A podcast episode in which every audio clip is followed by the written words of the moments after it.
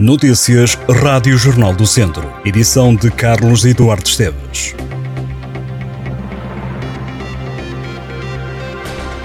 O homem que é suspeito de ter baleado com três tiros, um dos quais na cabeça, um indivíduo na noite de quarta para quinta-feira em Avelar, no Conselho de Sátão, foi detido pela Polícia Judiciária.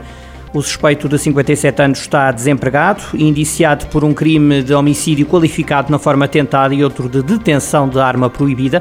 O detido que não tem antecedentes criminais será natural da zona do Sátão, embora seja residente na área da Grande Lisboa. A PJ diz que na base do sucedido estará um desentendimento entre dois homens quando assistiam à transmissão televisiva do jogo Juventus-Benfica no interior do café, aparentemente motivado por paixões clubísticas. O suspeito fez uma espera à vítima que foi baleada com três tiros pouco tempo depois de abandonar o café onde ambos assistiam ao jogo de futebol.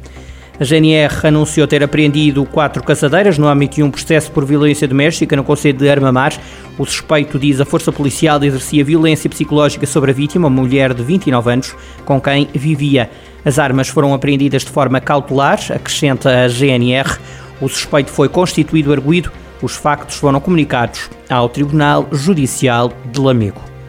Fernando Ruas vai receber no dia do município de Viseu o Viriato de Ouro, que não recebeu quando lhe foi atribuído pelo anterior Presidente da Câmara, Almeida Henriques.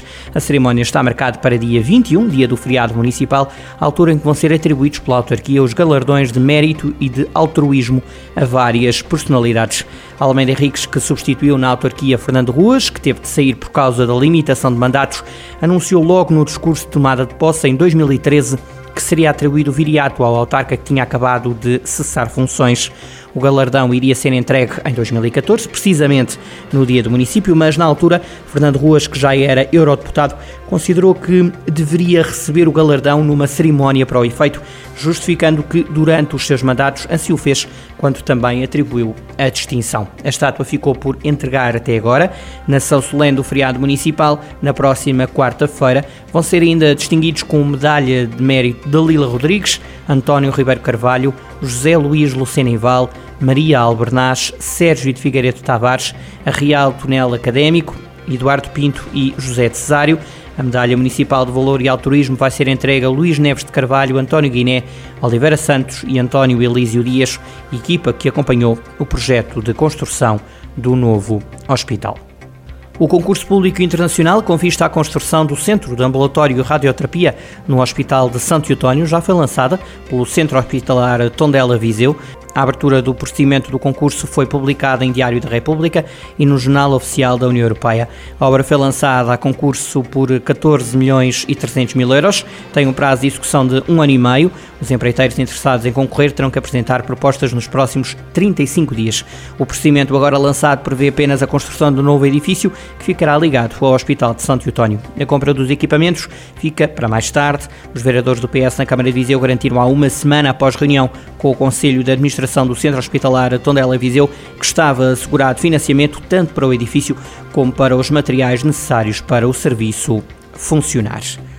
O presidente do PSD, Luís Montenegro, lamentou esta sexta-feira que o IC35, a ligação entre Sinfãs e Penafiel, continua no papel, apesar do PS ter governado 20 dos 27 anos no país com normalidade do ponto de vista das contas públicas. Na opinião do líder social-democrata, o país não pode ter autoestradas em todo o lado.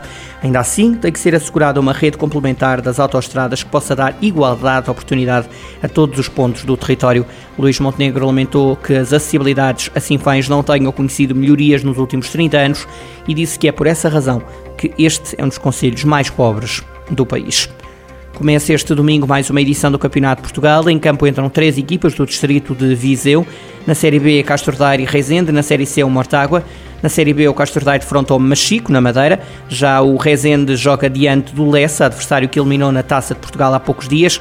Na Série C, o Mortágua joga em casa e recebe o Louros. Todos os jogos marcados para domingo às 3 da tarde. A essa hora começa no futebol distrital uma nova edição da Divisão de Honra. O principal campeonato de futebol do distrito divide-se este ano em dois grupos, Norte e Sul. A Norte teremos estes jogos: Lamelas Paivense, Nespereira Ferreira Daves, Carvalhais Piães, Lamego Mamenta da Beira e Sátão Sinfães. A Sul vão jogar-se o Nelas Penalva do Castelo, Molelos Lusitano, Oliveira de Frades Canas Tinhorim e os Voselenses Mangualde. O encontro entre o Santa Combadense e o Carregal do Sal ou o Roriz foi adiado para o feriado de 5 de outubro. As emoções do Rally estão de volta a Viseu com o Constalica Rally Vozela, que este ano passa também pela capital do distrito. Na prova estarão 62 pilotos, 15 deles naturais do distrito. A competição arranca amanhã à tarde, na Sé. Em Vozela, durante a tarde, os participantes vão passar por quatro vezes. À noite acontece a super especial. No domingo, os carros correm em Viseu com quatro passagens e um pódio na cidade de Viriato. Um dos pilotos participantes é o madeirense Bernardo Souza, vencedor do Big Brother. Estas e outras notícias em jornaldocentro.pt.